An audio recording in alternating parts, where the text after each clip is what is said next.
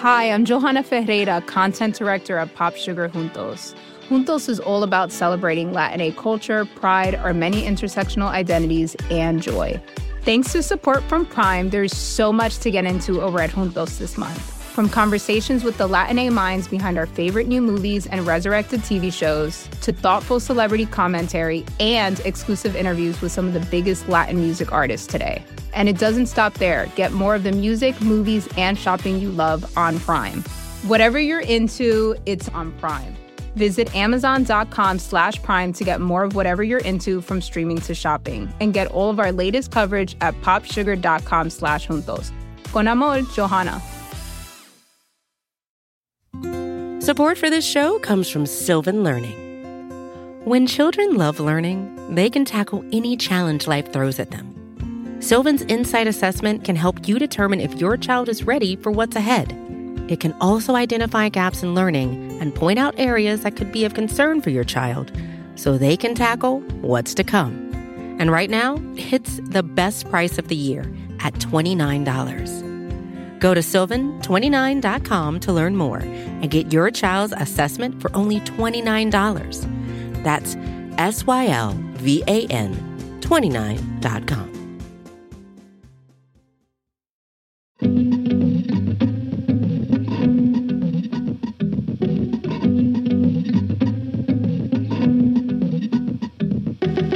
Hello, and welcome to Good One, a podcast about jokes. I'm your host, Jesse David Fox. Each episode, a guest comes on to play a clip of one of their jokes and then discusses how they wrote it and how it fits into what they're trying to do with their comedy. I wanted to do a, a, a fun episode this week for obvious reasons, and, and that's what we have. As our guest is Lauren Lapkus, star of the recent hit Netflix comedy The Wrong Missy and a freaking comedy podcast icon. I've been listening to Comedy Bang Bang from the start when it used to be Comedy Death Ray, and I, I was always on the alert when the host, Scott Aukerman, brought a new improviser on to play a character. And and, and when Lauren first appeared in two thousand twelve, one hundred episodes into the show, I, I was intrigued. By her third appearance, when, when she played Scott's nephew, Todd, and, and her fourth, when she played C B B staple Tracy Reardon, I was like, she is part of the show. She is a person that when I open my podcast app on a Monday, I'm excited to see her name. She's then continued her her great improv comedy work in her spinoff podcast With Special Guest Lauren Lapkus, in which uh, each episode she would be the guest and a host would make up a character for her to play. And what is so exciting about Lauren is just how loose and how free-flowing her comedy it is. It's just sort of like you feel like you're getting such a pure insight into how her brain works. Like there's just like no filter whatsoever. And in many ways, she helped define what a podcast character could be. So currently she's hosting podcasts as herself. There, there's Threedom, which she hosts alongside Scott Aukerman and and Paul F. Tompkins. And it's it's so funny and giddy, and I love it. And and then there's the the Newcomers, which she co-hosts with Nicole Byer. So um, th- both Nicole and Lauren had never seen Star Wars before and are surrounded by people who have seen it and never shut up about it. So they started a podcast where they would watch it for the first time and experience what it's like to experience that phenomenon that they had only sort of heard reference to. Um, after Star Wars, they then went to the Lord of the Rings trilogy. And the, the, the podcast was a personal favorite of mine at the start of quarantine. The character we talked about this episode is Pamela from Big Bear, a character Lauren first performed on a With Special Guest episode with James Adomian. The, the character also became a beloved staple of the Comedy Bang Bang live shows. Uh, but the clip we'll start with is from Lauren's Netflix character special. For those who aren't familiar, The Characters was an experiment Netflix did in two thousand sixteen in which they gave eight sketch comedians thirty minutes to do whatever they wanted. Lauren was unique, however, because she already had a large catalog of characters to choose from from her years of doing podcasts. In this scene, Todd, based on Lauren's Comedy Bang Bang character, and his mom, Todd's mom, are leaving a Dick and Boners, a parody of Dave and Buster's, of course, after a date she had. In the parking lot, they're confronted by, you guessed it, Pamela from Big Bear. So, here is Lauren Lapkus. God, it's the worst. Todd, I swear to God, you are making my life so difficult right now. and I gotta go to work. And you're coming with me, because I don't have time to drop you at home. What? Weren't you just on a date? Todd, enough. I kissed the cop, I kissed the cop. Song goes funky chunks. Todd. What the serious heck is going on back here? Uh, get out your car. You're under fucking arrest, bitch. Oh my God, it's an undercover cop. No, it's not. It's a freaking Kraken, Mom. Back over. No, no, no, no. I saw something about this on Dateline. I'm gonna turn off the car and I'm gonna get out. That's what Stone Phillips would do. You're fucking my husband, bitch. What? Oh, yeah, you are. What? Hell yeah, you are. Get out your motherfucking car. I'm about to get your dirty witch ass wet. Oh my God. Hell, oh my God. Don't no. Get out. Oh my God. Oh my God. Oh my God is right. Come on. Get on your knees, bitch! I'm gonna curb stomp you straight to hell! Mommy! It's okay, Todd! Oh, no, your son can't save you now, Todd's mom! I know you fucking my husband, but joke's on you, because now you got every fucking disease I got! Who are you? Oh, I'm your worst nightmare, bitch! I'm your fucking teeth falling out at school while you fucking naked and your titty showing! I'm not... your husband, I swear. I don't even know who your husband is. Oh, uh, does the name Chucky's dad ring a bell? He's married? Oh my God. Oh my God, that's right, that's what I thought. Because I've been hiding behind this fucking car for three hours, waiting for your ass to stop fucking him inside that fancy Dick and Boners. We're, we're just playing games. Oh, you like games? I got a game I like to play. It's called, how about I'm high as shit on crank and I'm gonna beat your ass in the dirt. No, that's okay. Well, I didn't say we could vote on it, did I? Her, her, her. I didn't, because I'm in charge. And you know what? I had a beautiful marriage, and you ruined it. I was an amazing wife. Oh, God! That's right, I'm Pamela from Big Bear, and you're Todd's mom from Big Bitch. Ooh, ooh. Oh, Todd, you saved me. Ooh, ooh, I'm melted, I'm melted. Quick, get in the car, uh, get in the car. Uh, I'm melted now. Uh, uh, uh, uh. Stay away from Chucky's dad or I'll eat your ass! Ooh, jackpot.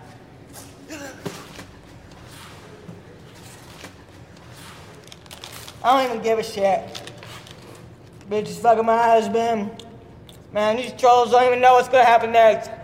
I'm fucking do some shit they won't even expect.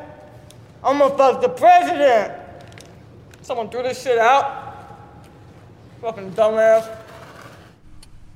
I am here with Lauren Lapkus. Thank you for joining me. Thanks for having me.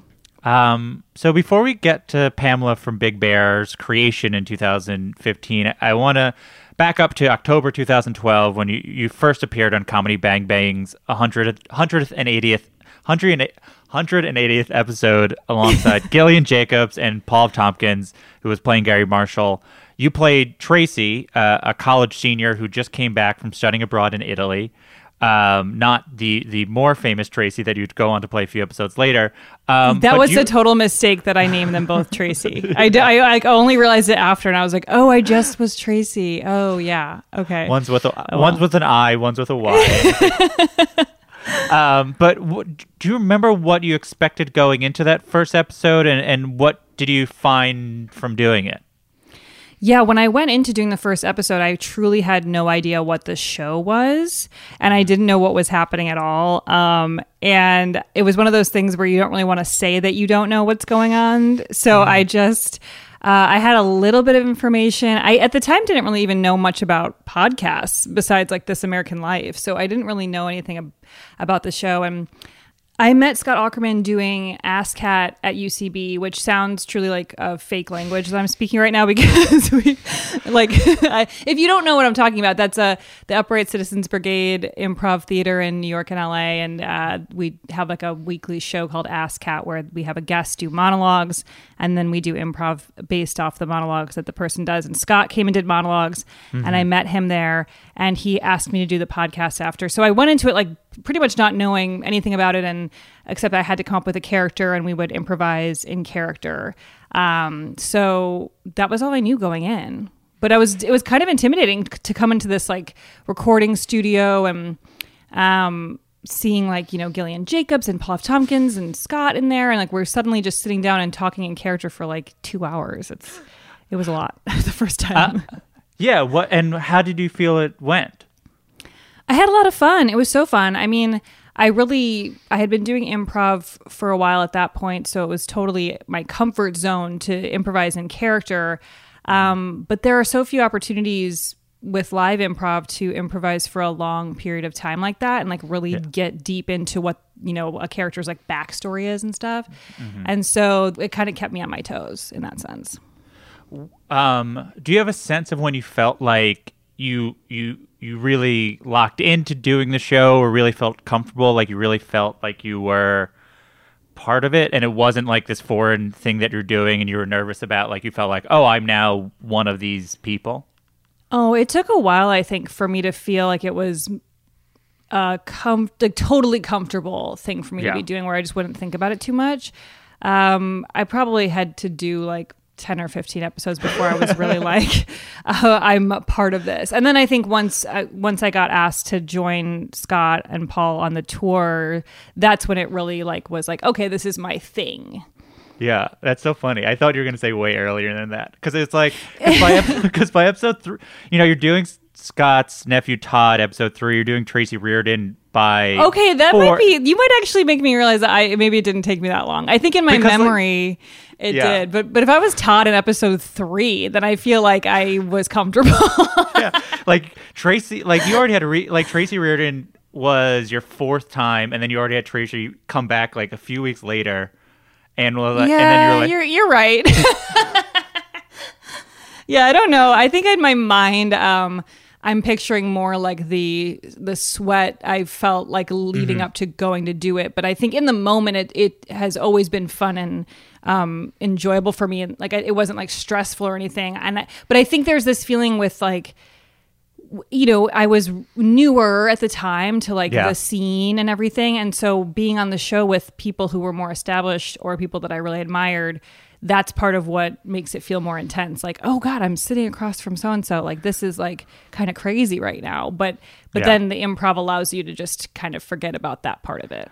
Yeah, it's almost like you're not Lauren trying to impress them. You're now this character and it's your, it's the character's show.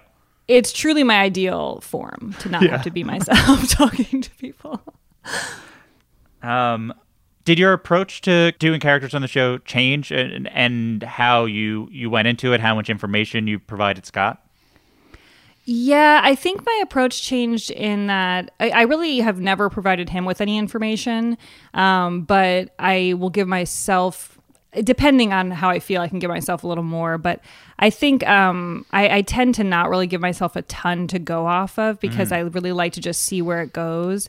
And it allows for there to be like really fun surprises. I, some people are really, really good at coming in with a specific character game. Like I would say Joe Wangert is somebody who, when he comes in, he has a mapped out thing mm. that he wants to get out. And it's so funny and so good. And it, it's very fun to watch it come out. Uh, and watch it, it like evolve in the in the way that he's already planned for it to, even though he's an amazing improviser, but it's all part of that. Yeah. And I think for me, I just, I feel more nervous if I have too much information already in my head. I, I feel more comfortable if I'm just coming in with like a voice or a specific, like one little annoying thing about the person. Yeah. But yeah. That makes sense. I uh, to exemplify this approach, I'd love to roll through some of your iconic C B B characters before we get to um, Pamela. Just to tell tell me w- what, if anything, you went in with, and sort of what did you quickly find was like the, I mean, the primary game or the primary thing that you, you found was the dynamic that um, you would want to explore, sort of, and continue exploring in sort of different ways. Um, so going in order, Scott's nephew Todd. What did you go in with, and what did you sort of find was the actual thing? I went in with, um, when I was a kid, my childhood friend had a little brother who was always really annoying, and their mom would scream his name and I to get him to stop or to get him to come somewhere. And I just was thinking about him. And so mm-hmm. I wanted to be him. And I thought that by making it Scott's nephew, it would be really fun because I could make fun of Scott while doing yeah. it. So um, it gave me somewhere to go. So really coming in, I just wanted to be an annoying young boy mm-hmm. um, who... And then I think it, it has gone so many crazy places with, with Comedy Bang Bang and with my my own shows that I've done. Yeah. That character has just like become so much more developed than I ever imagined. But the, he and Scott have like a very, very rich uh, backstory and home life and and like habits they do together. Like just like the weirdest life has formed for that character. Yeah. And it's so fun just to think that it started from thinking about this kid I knew in second grade. Um, Tracy Reardon. Yeah, that one was really, it's this, is this simple. I really wanted to be somebody who was judgmental of others and said, you're weird, but could not pronounce the letter R. And so just be yo weird. And like just being someone who was like always saying you're weird, but she couldn't really say weird. And that was the only thing I was going in with. Yeah. Um, and so that...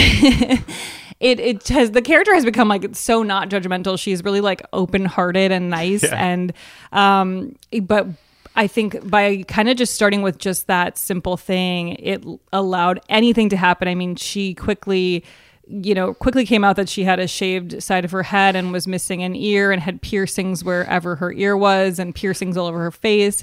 And she works at Claire's and she works at Baskin Robbins and she's like, she has catchphrases. And I mean, she truly, she she was so much more than I ever could have thought. I, I really was just trying to come in. And I don't think I ever even got that out. I don't think it ever really worked in the way that I was thinking of it originally. So that was kind of fun. Um, Ho-Ho? Ho-Ho was kind of a last minute idea that I had. And I can't, I guess it must have been Christmas time. Yeah. Um, I just wanted to be a naughty elf. So the the only backstory I had was that I brought knives and weapons to the bad kids. And um, I felt bad that they got Cole. And that character, and I, I came up with the voice, and it's like very Bart Simpson-esque. It kind of has that vibe. Um, and, and it can be really hard to maintain because my throat like starts to hurt really fast doing yeah. that character. Um But yeah, I think it was it was that simple. But I he's now he's the size of a dollar bill. He is an asshole. He's like mm-hmm. one of the most evil. And I really love playing that character because it's truly like my id. Like it's just, I can just say and do anything, and it's fine. And yeah. I love that. Uh, one last one, Big Sue. Big Sue was inspired by a reality show um, person who died. Um, it's not funny that she died, but it's just awkward to, to bring up. Yeah. But her name was Big Ange, and mm-hmm. she was on Mob Wives, I think, which I've never even seen, but I had seen like a clip online, and I just loved her voice, and she has like a really deep, raspy voice and big lips, and she was just a fascinating person.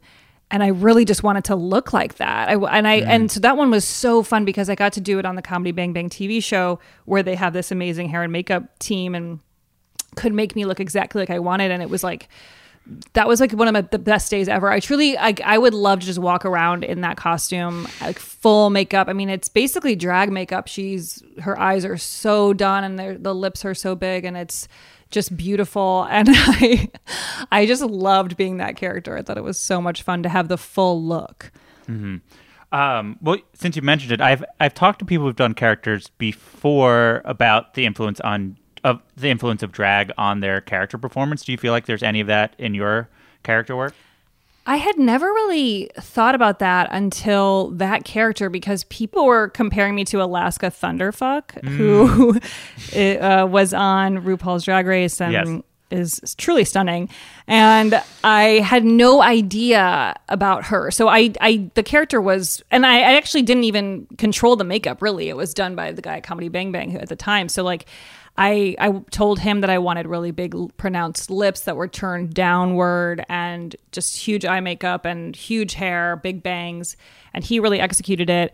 And yeah, I, I got a lot of comparisons to her. And I was really, I was surprised because I was like, I'm not trying to, you know, copy somebody. I just Yeah. But I, but you know, maybe we could do something together someday.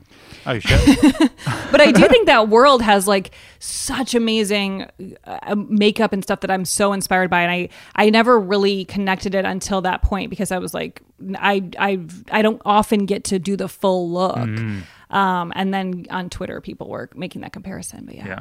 So in two thousand fourteen, you start your podcast with special guests. Can you explain the premise a- and why it felt like the right podcast for you at the time?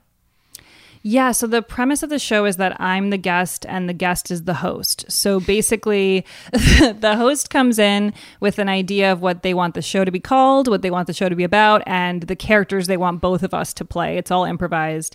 And they determine my character's name, and like any back info, backstory info they want to give me is great, but sometimes people don't really give me anything, just a name. Mm-hmm. Um, and we just improvise from there. So like, I don't know anything before we start, and they just introduce the show as if it's their own show. And it's like a, a podcast they do all the time.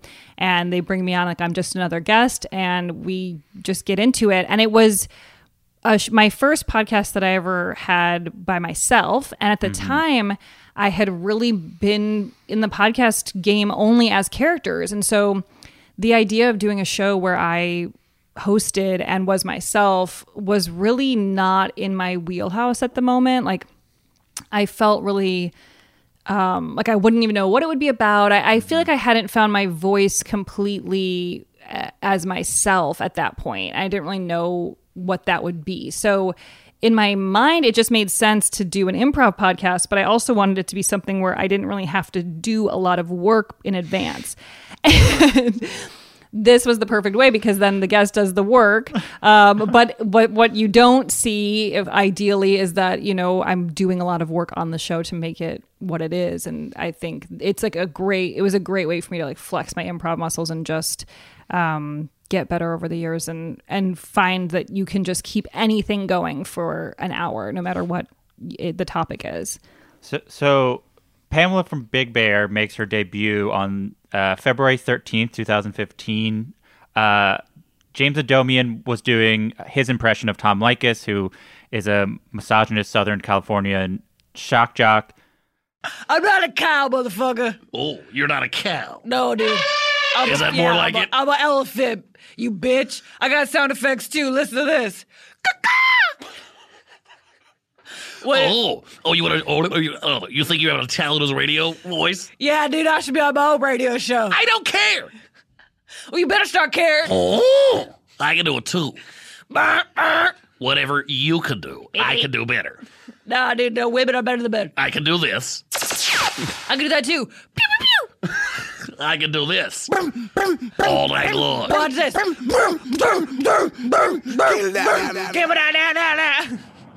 Oh, that's talent. So, you know, James has done, been doing that character for a while. He's done on Comedy Bang Bang. So was that a time where truly was anything planned? What did you know? What did he tell you? What what was sort of before even the the um, microphones were on? What what did you know going into that? I didn't know anything, and I didn't even know who Tom Likas was. So um, that was really fun. And James is somebody who I just totally trust in an improv scene or an improv podcast, because he will just go, and like you really don't have to worry about anything. Mm-hmm. And for him, as when he came on my podcast, it was so fun and surprising, because he truly talked by himself for like twenty minutes, I think, yeah, yeah, maybe more, yeah, before he brought me in. And I was just delighted watching it. I mean, I thought it was just so so funny and so fun. Um, but by the time he brought me in, he had me call into the show as like a caller. And I just came up with the name Pamela from Big Bear uh, in the moment. I didn't, mm-hmm. first of all, I'd never been to Big Bear. I don't know what that is. I don't. The the voice was coming from a an episode of Improv for Humans that I had done, I don't know how long before that, but in that episode, we watched a video of a woman at a tr- monster truck rally, mm. and she was really, really drunk, and her voice was a lot like that. And in the Improv for Humans, I did that voice kind of, and then so it was kind of in my head, like it was just a fun voice to do. So mm-hmm. then when the time came with with um, James, I decided to just in that moment just do that, and kind of thought I would only talk to him in that character for like a few minutes. Like maybe I would call in as a lot of different people or something. I can't remember where it ended up going, but I think it was just Yeah, just you two. Yeah, yeah. And um, and um, truly, I made her like a meth head from Big Bear, and I didn't. I, I think that might even be a like a sort of stereotype, which I I went to Big Bear like, um, like. Re- like a year ago, and I for the first time, and I had no idea what to expect, and it was really quaint, and there were so many cute little places, and I was like, oh, this yeah. character like doesn't make any sense here. and then and then um but I, I didn't even know what I was talking about, and then like all these Trump like trucks drove through, and I was like, I don't maybe this character do- I don't know what this town is like. I can't put my finger on it. There's like really cute touristy stuff, there's like really big Trump supporters, there's like cabins, like I, I think she could live here, I don't know. Yeah. That's that's fascinating. So talking about improv, I, um, you know, I've, I've talked to a variety of people improv in sort of different ways, and and um, and I, I'm very curious about sort of the mental state of people while they're improvising, because it seems like they're, it's not like it's either or. There's certain like a fusion of both, which is like there are people who are sort of extremely present. It's like, I don't know, like the Matrix and the Matrix and everything is sort of slowing down, and you're like observing, you're able to like observe everything that's happening, and it's like this hyper presence. Or there's sort of like the opposite, which is like a completely free consciousness, and there's like no filter, and like things are happening, but you're not there, but you're there. Can you describe what it feels like in your brain to be improvising? It feels more like the second option. Yeah. especially, especially doing live shows, like when we go on tour with Comedy Bang Bang, I feel like I don't even know what is happening or what's going to come out my mouth like the second I start talking, because there's this adrenaline from the crowd too that I think is is really, it just takes over in this way. Um, and even the lack of adrenaline, like sometimes yeah. there's, but the, I think the moments when you can feel the audience is not on board or that you have to win them over, I find that I'm more in my head and it's less fun. Um, And I feel like if I can just come in with that strong energy of not caring, then I tend to do much better. But if my family's in the audience or something, I tend to be thinking way more, mm. and it's not as fun. Um, but I think my brain does go into a sort of different section that like lights up and is just doing its own thing and is like really excited. And yeah. I find that like I'm saying stuff that I think is funny that I would never think I would say, you know? So like I've had moments on stage where I was like, oh, I can't believe like something good came out of the beginning of that sentence. Like I didn't know where that was going, and like, I don't know. So it's truly, I find it hard to explain, because it, it is just kind of a, a sort of, especially when I'm playing a character like Ho-Ho or like Pamela, like these are just nasty characters that say and do the most vile things. Mm-hmm. I feel like it's just coming from like my unconscious brain yeah. or something. I was going to ask you that. I was like, I assume she, there's no way she remembers this moment, because it's one many years ago, but also sort of you're in this state. So I, I want to tell you partly what happens in the episode. So about twenty-five minutes in is when you say like, oh, you have you, you mentioned you've been doing meth for five years. Um, you also say things like, he asks you if you've gone to school, and you say you've graduated both eighth and ninth grade. And then he tells you to ride. He tells you to ride the bus to meet him in Southern California. But you say you're not allowed on the bus, because the last time you're on the bus, you rubbed the people's next to you's thighs as if you're jerking off their thighs. Yeah, I don't remember. What? But so it's like, obviously you had none of that. I like hearing you say it though, like it's like an interrogation, like, and yes, then you said. That's why it's just sort of like, there's no, the, the, especially the thighs part. You're like, there's no way someone's like, oh, I know a character trait from this person, but. Why? It's almost like now knowing that, like, does that make sense to you for like a thing Pamela would do? Oh yeah, but it's so fun, because like that was the first time I really got to be her, and I I like that there was so much of that already there. But yeah. I think it's uh, it's very funny to have to like um, talk about the the process behind saying something so stupid. But I um, it is it's it's weird to hear it back. I really yeah. I really would like to hear just you reading a transcript of that episode, just completely seriously. Just literally reading it, doing Tom's part and your part. Yes. Not smiling at all. So the the funniest part, especially in retrospect, is um, at one point Tom goes, he likes the role play as Darth Vader. Um, and you literally say um, that you've seen that movie. You go, I've seen that movie. Which is funny because a- as people who know you from your podcast, Newcomers, you had not seen Star Wars. Um, yeah. You go, I've seen that movie. He's so scary and he's the daddy is your response.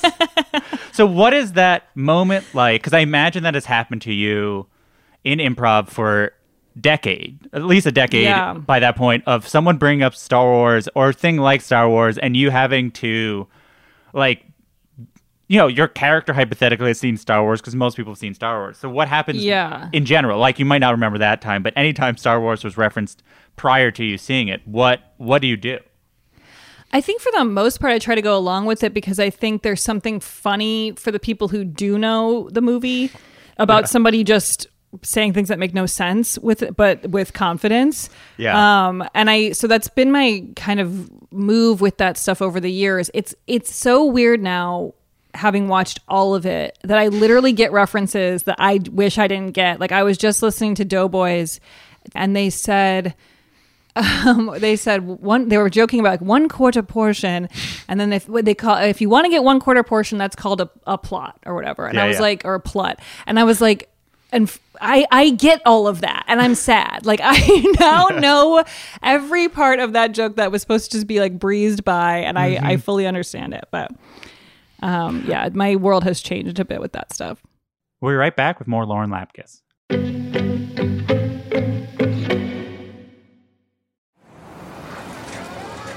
Fox Creative.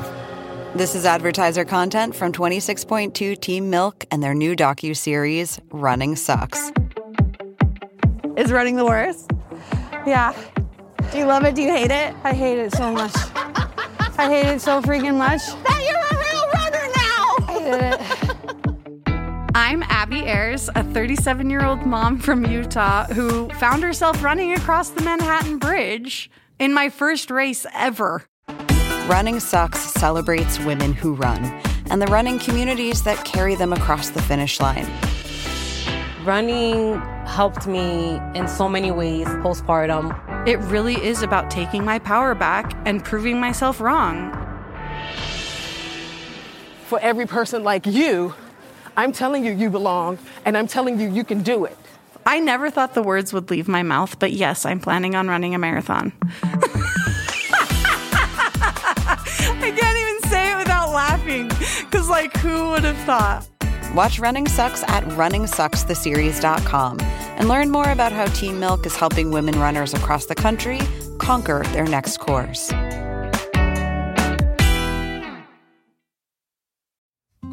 Support for this show comes from Sylvan Learning. As a parent, you want your child to have every opportunity, but giving them the tools they need to tackle every challenge, that takes a team. Now more than ever, educational support tailored exactly to what your child needs can make all the difference. That's why parents have trusted Sylvan Learning for forty-five years as the ultimate teammate in their child's educational journey, instilling in them a love for learning and a passion for reaching the next level. And Sylvan's Insight Assessment can identify gaps in learning and areas that could be of concern for your child. It's a three sixty degree view into your child's learning that you can't find anywhere else and helps ensure that your child didn't miss something in school that might put them at a disadvantage in the future. And right now, it's the best price of the year at twenty-nine dollars. Go to sylvan twenty-nine dot com to learn more and get your child's assessment for only twenty-nine dollars. That's S Y L V A N twenty-nine dot com.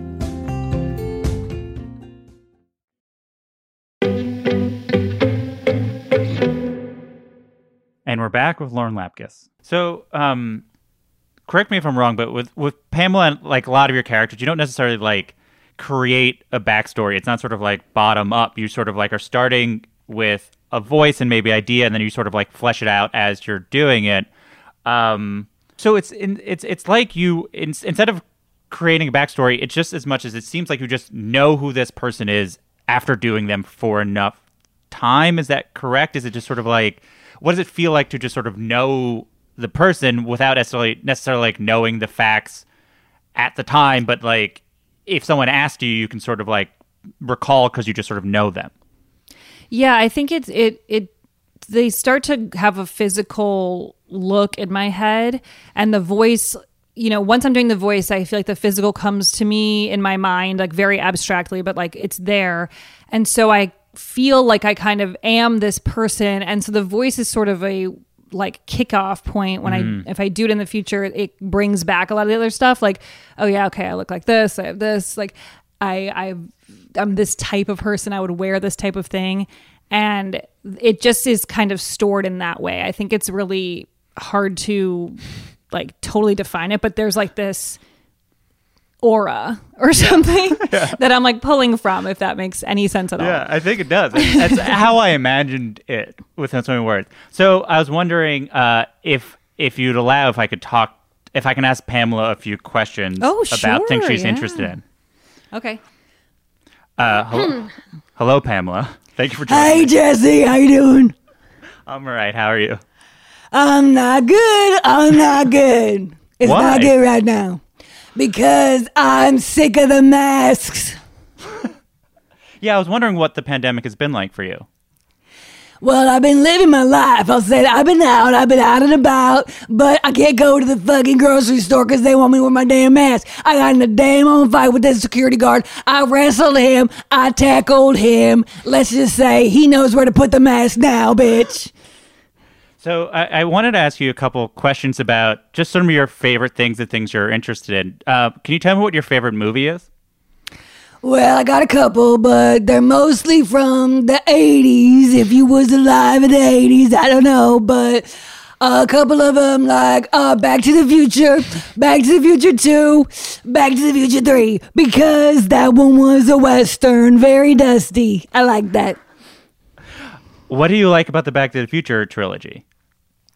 I like that they just go back in time. You know, they go to the best periods of time. They can go anywhere in the whole world that they want. They can see anyone they want. They can kiss their mommy on the lips if they want. Mm-hmm. Um, and what's your favorite food, Pamela? If I had to tell you my favorite food, I would start with corn on the cob, covered in sweltering butter, and mixed with a little bit of Parmesan cheese, ripped straight from a cow titty. Um, and you, you know, a lot of times I, I've heard you on podcasts, you've talked about things that you've hated. Are, are there, are there things that you've hated recently that you want to get off your chest? Yeah, I got a couple. Cottage cheese, Emily in Paris, and fucking my car broke down on the freeway. In that order? Mm-hmm. um, what about Emily in Paris that you hated so much?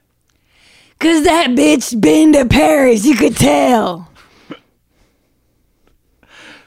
All right, thank you so much, Pamela, for joining me. I, I really yeah, appreciate yeah. it. What are you going to do with the rest of your day? Probably sit and spin, bitch. Thank you very much. And scene. Mm-hmm. So, like, just then, like, obviously... What happened? What happens when I go, what's your favorite movie? And you're just like, uh, and then it just, it's like, of course it's this. Well, like, in a sense, I was thinking, what would her favorite movie be? And I couldn't think of what she would watch. But then it seemed really fun to just think, say whatever the first movie I could think of was, because that that just makes sense. You know what I mean? Yeah. Like there's like it doesn't it doesn't need to really make sense. It just it just is true. Like, I don't know. Well, it's like, what I think you see with a lot of your characters is there's the stuff that you know that makes sense and the stuff that you'll justify by the end of the sentence. Yes. Exactly. Um, so in March two thousand sixteen, Pamela from Big Bear makes makes her uh, television debut as part of your character special, which, uh, for those who don't know, was, was a Nef- Netflix gave eight sketch comedians a half hour to do a sketch-based special. Um, I've spoken to John Early and Tim Robinson about theirs. Uh But by by that point, you have tons of audio-only characters. Can you walk me through how you decided who to include, why do you, why you decided to include Pamela, and sort of what went into visualizing an audio character? Yeah, so I, I definitely knew the second I had the opportunity to do that special, I wanted to use characters that I already knew and had worked on. And I was so grateful that I already had this podcast background because it was like a way for me to workshop characters. I think like... Just in general, doing improv, I you at least for me, I don't tend to want to repeat characters in an mm. improv show just on any given night of the week. It feels like cheating a little bit. Like, it's different than the Comedy Bang Bang or podcast universe where you're creating this world, but within like an improv team, you know, it's kind of annoying if someone always does that one thing or whatever. Mm-hmm. Or so, you know, there's it's, it doesn't really work that way. So I would have never have had the like developed characters that I had at that point without doing all the podcast stuff. So I was really glad about that. But when I was writing it, I really just wanted to show some range. So I was thinking mm-hmm. about which characters are really different from each other, and then which ones I just like the most and I have the most fun with and are like the easiest for me to work with in a sense. So that's how they all got in there. And Pamela is so extreme and so different from all the other characters that I really wanted to do her because I just thought it'd be so fun to get to bring that to mm. life. And I got to, you know, paint my teeth brown and look like garbage. So it was fun. The thing that I, yeah. I the, the thing that was interesting rewatching this scene was like, it, she comes off as very scary. Like, yeah, she, yeah. How do you decide? Because though she's and she's more playful on the podcast, as those shows tend to be playful. Wh- you know, in the scene, she's she's mad that this woman is stealing her, her husband. Um, can you walk me through like what do you how how do you decide like, okay, well, we have to like put this person in a situation. Why was sort of scary the direction you yeah. were? Yeah, I I can't fully explain that, I guess. I think it was, I guess when I think about the, when I was writing it, I, it's hard to put her in a situation with, with the context I had already come up with where she comes off at, where you can play that she's like silly. Mm-hmm. I think in the, in like talking to Scott or like, you know, that other sort of situation she's in, she seems pretty harmless, but seeing her in a dark parking lot is terrifying. And I would never want to witness that. Um, and so I, I was having fun with exploring that, but I think it came, I think once it was, once we were doing it, it truly just felt so much scarier than I thought. Mm-hmm. Do you know what I mean? Like the character yeah. just comes off scary in that context. And I thought that was really fun, but it was like a kind of surprise in that sense. Like I think even just playing her in that moment, it has sort of like a sneaky, spooky sort of element. Yeah. And then afterwards, like once the other characters are gone from the scene, I was just like rolling around on the ground and and saying I'm gonna fuck the president, eating French fries, and she she gets a little sillier at that point. And so maybe it's a matter of like who she's talking to, because yeah. she's way less scary when she's just alone. Yeah, um, the end yeah. is so funny. You just roll over to French fries that are on the ground, and you because she. Todd knocks you on the ground, and then you say, "I'm melting," and then you just, and then they leave. um, was was and that was was it just was it something you're like, oh, I, we want a sillier beat to end this scene, because otherwise it is just sort of like either menacing and or like sad that this sort of person. Yes. So I, I remember I put in the French fries thing like later, and like then fully log rolled like over to the French fries in a real parking lot, which was really uh, painful and dirty. And then I ad-libbed, "I'm going to fuck the president." And I guess in a sense, I'm glad I didn't name the president, because I feel like as time goes on, that just becomes like funny mm-hmm. in different ways. Yeah. Um, there's two jokes I want to ask you about. At, who knows if you remember writing them? I just want to tell you I think they're funny, which is Todd screams for his mom, and then you say, "Your son can help you now, Todd's mom." And there's something about how you, you know Todd's name for no reason.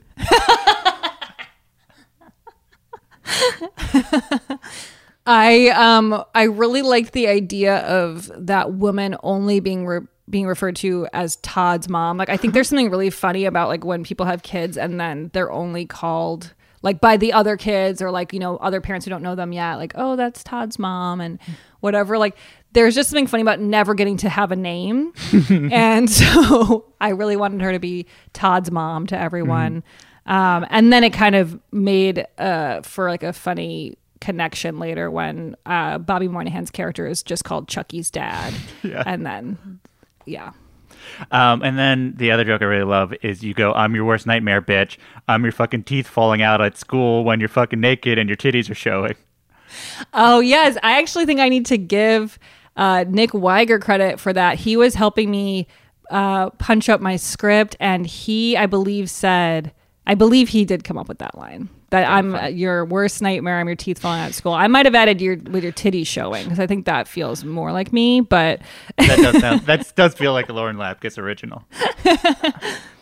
This I want to ask you one other thing about the characters, which is not Pamela related, which is you stripping to Brick is like, you know, it's it's iconic. It's like famous for anyone who knows the characters. Like that is like one of the moments. Can you talk about coming up yeah. with that? Yeah.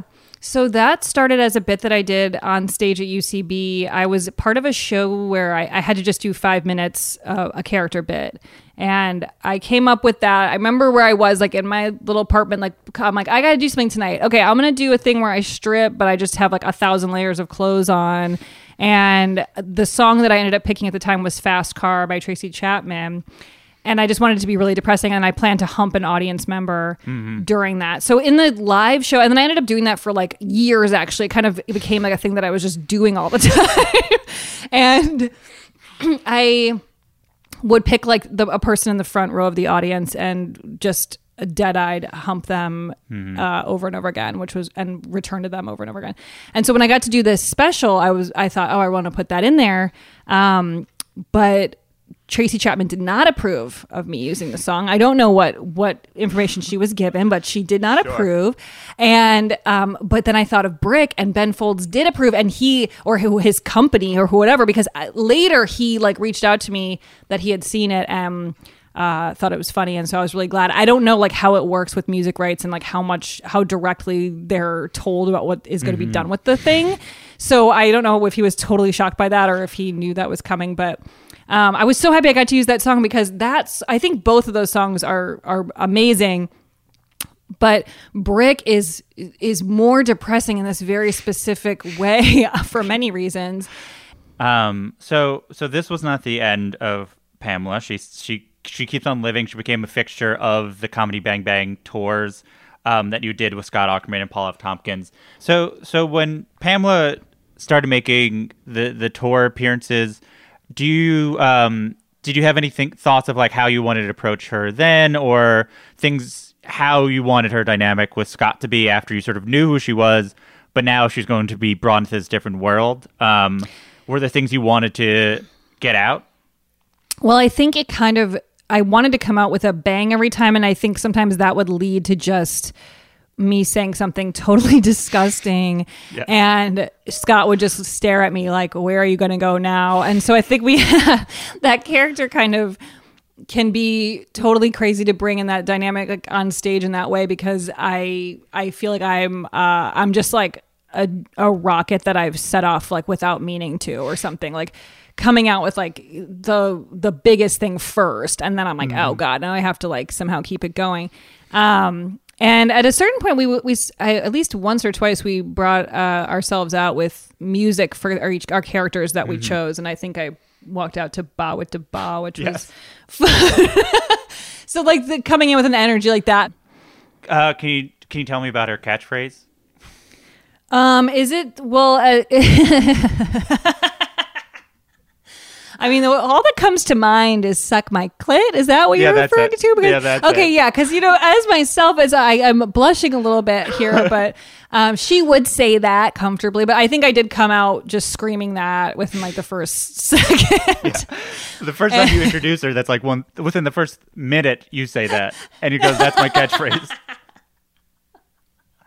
All right. Well, you know, we don't get to hear that enough. We we all we all hear "suck my dick," and it's all very comfortable, but we don't. Everyone freaks out at "suck my clit," and I don't know what that's about. So, in in Pamela's last appearance, which was a live day in two thousand nineteen, uh, besides saying that for Christmas her husband gave her a magic eight magic eight ball contact lens when she already had three, uh, she freestyle raps. Um, Gollum. All right, let's see if my voice can take me there. Ready? Soups and stews, bitch, soups and stews. Put them in your butter, make a super nose. You can't find what you do to do. You go outside and it's raining poop because Gollum's in the cloud yeah. up above. Yeah. He died. much love. Wait, hold on, wait, what? Wait, what? He died? I killed him with a gun. I found it under a gun. I had two guns in my room. Couldn't find my other gun. It was under the gun. You always gotta look in the second location. It's the last place you look that you find your gun. It's under your other gun, son. I got a husband who loves me. In general, it's sort of like, it's a thing like freestyle rapping, a thing you could only do in character. Is it? Does it feel like that it is something that typifies like why you do character work?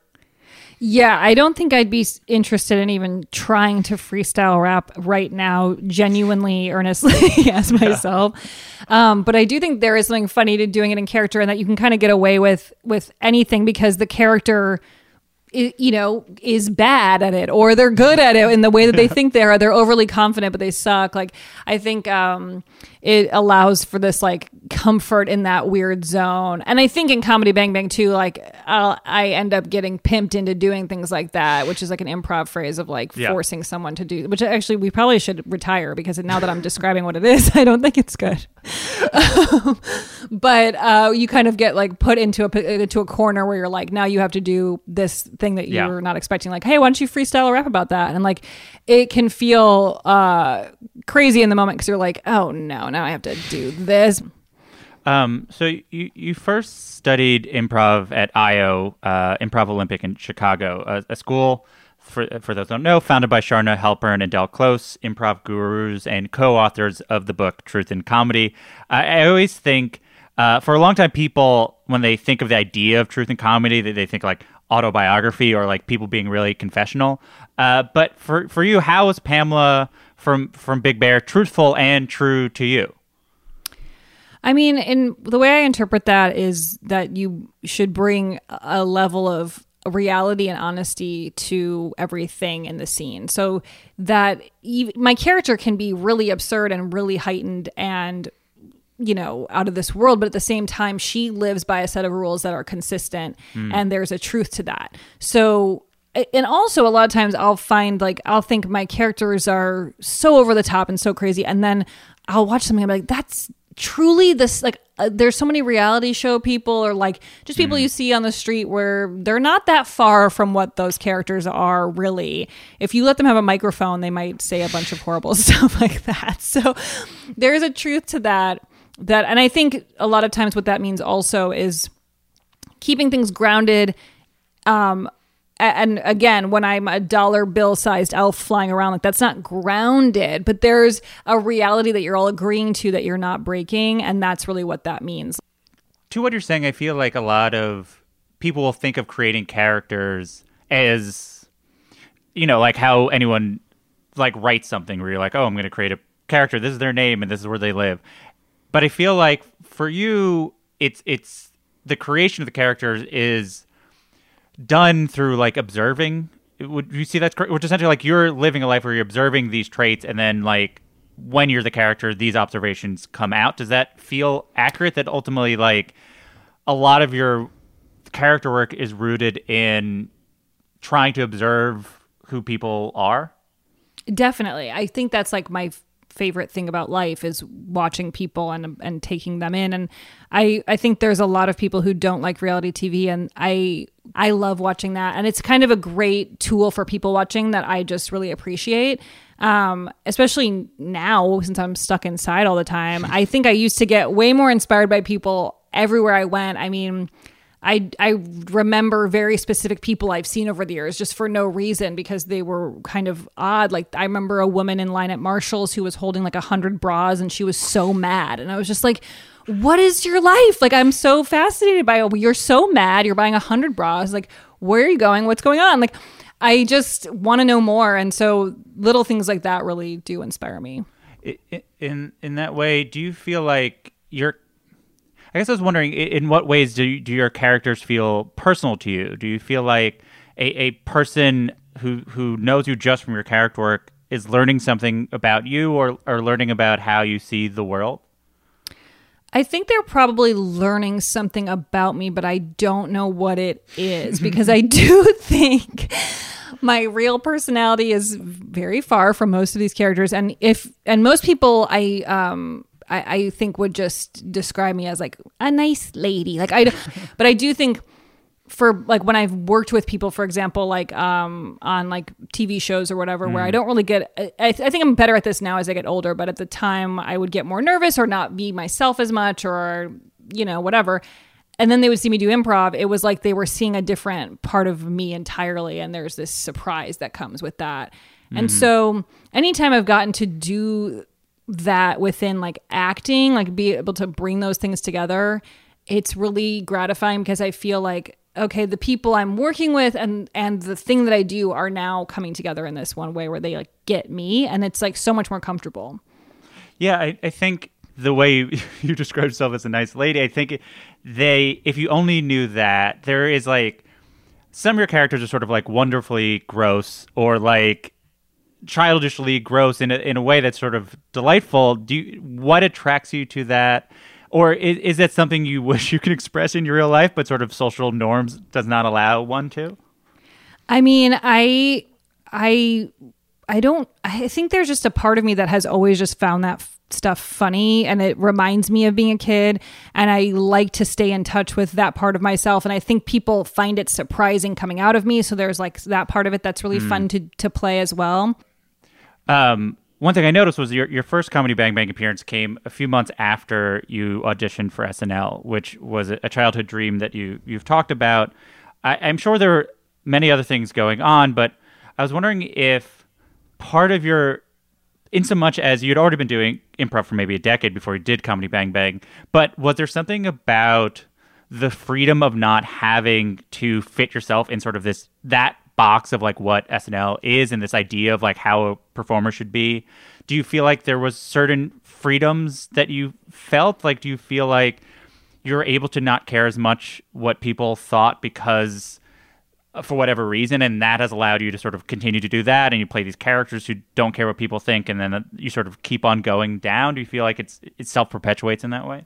That's really interesting. I, I've never connected it in that way, but I do think that makes a lot of sense, that that was definitely my goal my entire life, and like the kind of one thing I could think could come of what I liked to do, you know, like how do you do this otherwise? And as I got older and got more experience in like moved to L A and started learning how things work in the entertainment industry, I started to understand like, oh, there's so many paths to this mm. goal, like this thing that I want to do, not specifically S N L if it's not going to be that. I still really wanted it for a really long time, and Um, I was really sad, but I, when I didn't get it, but I feel like I didn't do my best. And when I think back to that, I'm like, I don't even know what I did, because I, everything I've created, all my characters have come since then.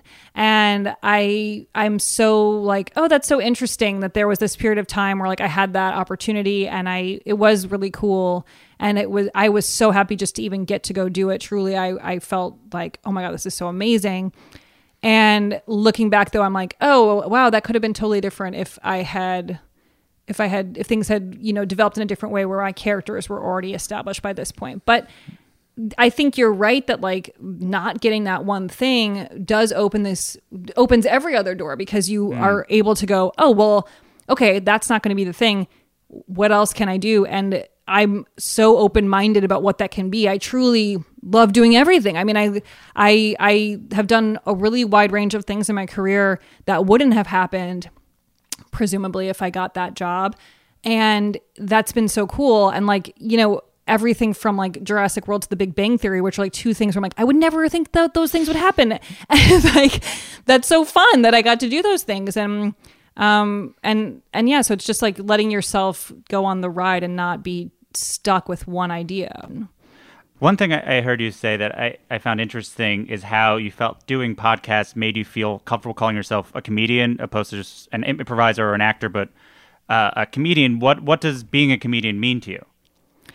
Yeah, I think for me with the with doing improv, uh, especially coming from Chicago, and I and with that background, like improviser is such a word that we we use in our community, and it's so meaningful, and I I really appreciate it. And I never thought of myself as a comedian because it felt like, well, I, I'm an improviser. Like, it's this one term that is used, and all these people I admire and work with call themselves improvisers. We don't call ourselves comedians mm. unless you also do stand-up or you do something else. And so there was always this feeling in my mind like, oh, I don't, I don't really associate with that word because what I do is this one specific thing. And as I've gotten to find my voice more through the years and and I, and yes, I think podcasts were the way that that all happened for me.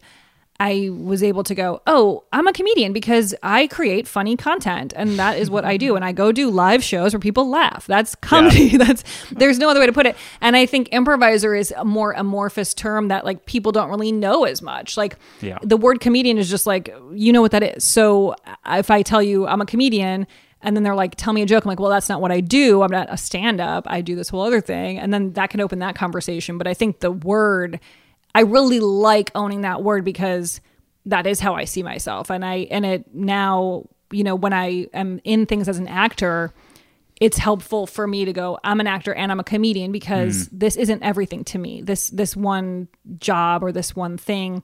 I like that I have another part of my life, and that calling it, you know, just comedy as a big term, it just feels better. Yeah.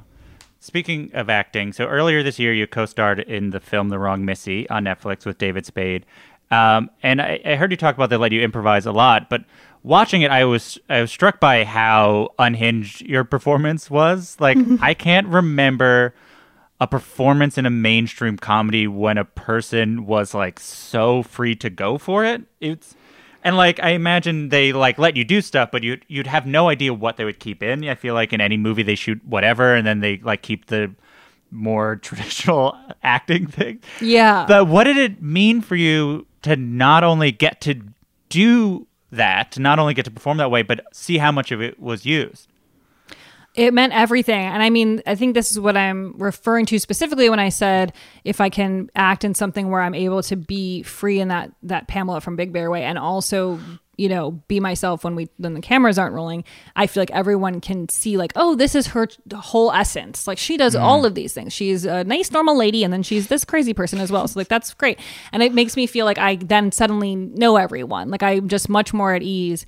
Um, And that experience was so fun for that reason. I mean, I, I was given the freedom to go crazy, and I really wanted to take it because it was my biggest role to date, and like to be able to um, play a character who can pretty much say and do anything, and it, it it works for the character and is like, it makes sense for the character. That was just that exact like freedom I needed, and it felt like doing an improv podcast or anything like that. It felt like that freedom of just going for it, so I could add in anything. And and I mean, performing alongside David Spade, who is someone who I've truly loved forever. I, I've always been like, oh, he's on he's on like late night, so I'm gonna watch it. Like, I truly have yeah. like followed him in a way that I don't always do with people I even like. So um, getting to work with him was so exciting. And he, and like getting to try to make him laugh was really fun. So I, I think it was just one of those things where I didn't expect it to be anything like that when I auditioned for it. Uh, when, when you started in comedy, as, as we talked about, is very character focused.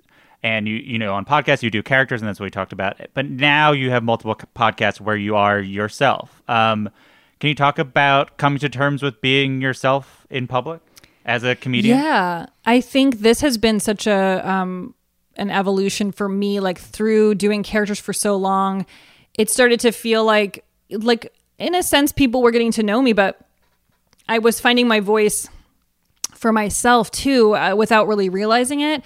And when I had the opportunity to start doing shows as myself, it's, it seemed really easy. I think like so much of it for me was growing up, but like just maturing as myself and, and knowing myself better. Um, but also, yeah, like having the experience of like, okay, I've talked in characters enough.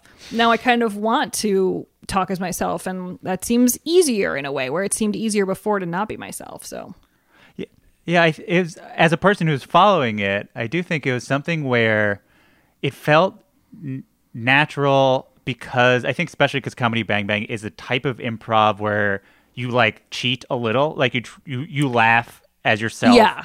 And you let little bits of yourself out and the things that you know, and there's a little bit of like awareness that you know, if you listen to all of it, you get a picture of who this person is in these peaks behind these sort of characters.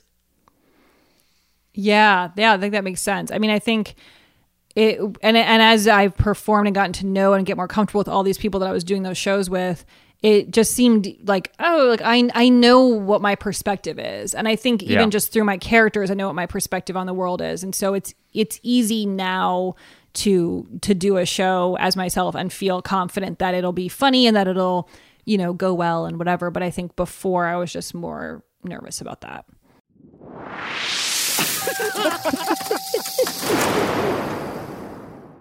uh, so that sound means it's time for our final segment, which is the laughing round. It, it's like a lightning round, but because uh, this is comedy, it's a, a laughing round. Do you have a character you wish you could steal, or a character you saw someone else do? And you wish, I, I was like, I wish I had that character, and it wasn't theirs. There's a different dimension where everything was the same, but this character was my character.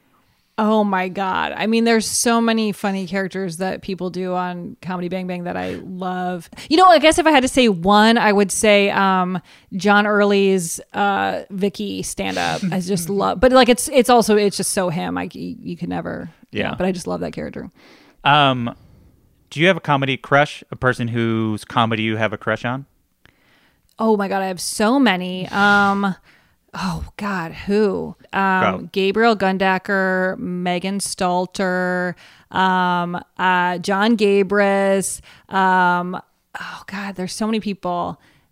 I, I truly, I could go on and on. I, I know, I know I'm not going on and on, but I could because there's so many, but those are just coming to mind right off the top of my head. Those are people. Oh, Zach Galifianakis. Mm-hmm. Uh, he kills me. Um, oh, you know, who's so funny, who I just started. Um, I just discovered, uh, online, Chris Fleming, who mm. is hysterical. Do you know him? Yes. Oh my God. I, I had never seen his stuff until during quarantine. I started seeing his videos online, and he's fucking hilarious. Um, side note, as long as I've been asking that question, I think Megan Stalter has come up like ninety-five percent of the time. That's so funny.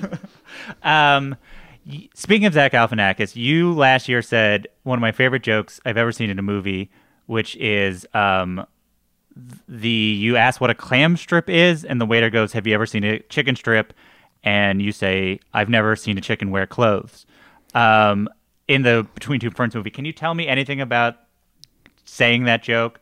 That day, I think it's one of the funniest things I've ever heard. Oh, thanks. Well, I did an interview with Scott where we, um, I can't remember what it was for, but we talked about that joke, and I thought that I improvised it, and he told me I did not, and that he wrote it. So I will give him that credit right now, um, uh, because I didn't remember that. And so in the moment, I, I, I, when I think back, I was like, oh, I think I improvised that because I, but I think what it was now when we talked about it more was that he and maybe Paul Rust or somebody came up with it. I can't remember, but that then they gave it to me, and then I was just like so excited to say it and not yeah. laugh. And that was um, a very fun moment. Um, this will be the last one. Do you have a character or, or a bit that you, you tried, or maybe you've tried multiple times that has never worked, but and you keep on trying, but you'll go to your grave like, that was funny and everyone was wrong? um, for sure. But which one? I feel like there have been, it's, it's, I typically don't try again, I think, if it's a total flop the first time. Um, I'm, I might then just to like do it to mess around, but like, typically no. But I have done some where I think, I don't know if I can recreate the magic of that. Like I, I did one on the Comedy Bang Bang tour that was like um, the world's oldest child actor or something. I can't remember, but it was like a really fun thing. Like it was a, I was an old man who was, I, I, I can't remember, but I, but the thing is like, sometimes like, it's just the improv is really fun, but then it, it's not like a lasting thing. Like, oh, I don't think I could take enough from that, or it got too weird too fast and it won't work again. So there's no point in trying, but yeah. That's great. Thank you so much for joining me. That was so great. Thanks for having me. That's it for another episode of Good One. You can watch The Characters and The Wrong Missy on Netflix. Listen to Threedom and The Newcomers wherever you listen to podcasts. Listen to old episodes of With Special Guest Lauren Lapkus and the Comedy Bang Bang Tour shows on Stitcher Premium. Follow Lauren on social media at Lauren Lapkus. Good One is produced by myself, Jelani Carter, Hannah Rosen, and Camila Salazar. Gautam Shrikishan did our theme song. Write a review and rate the show on Apple Podcasts. Five stars, please. Email any comments, questions, or laughing around suggestions to good one podcast at gmail dot com or tweet at us at good one podcast. I'm Jesse David Fox, and you can follow me at Jesse David Fox. Good One is a production of Vulture and the Vox Media Podcast Network. We'll be back next week with Bert Kreischer. Have a good one. Vote.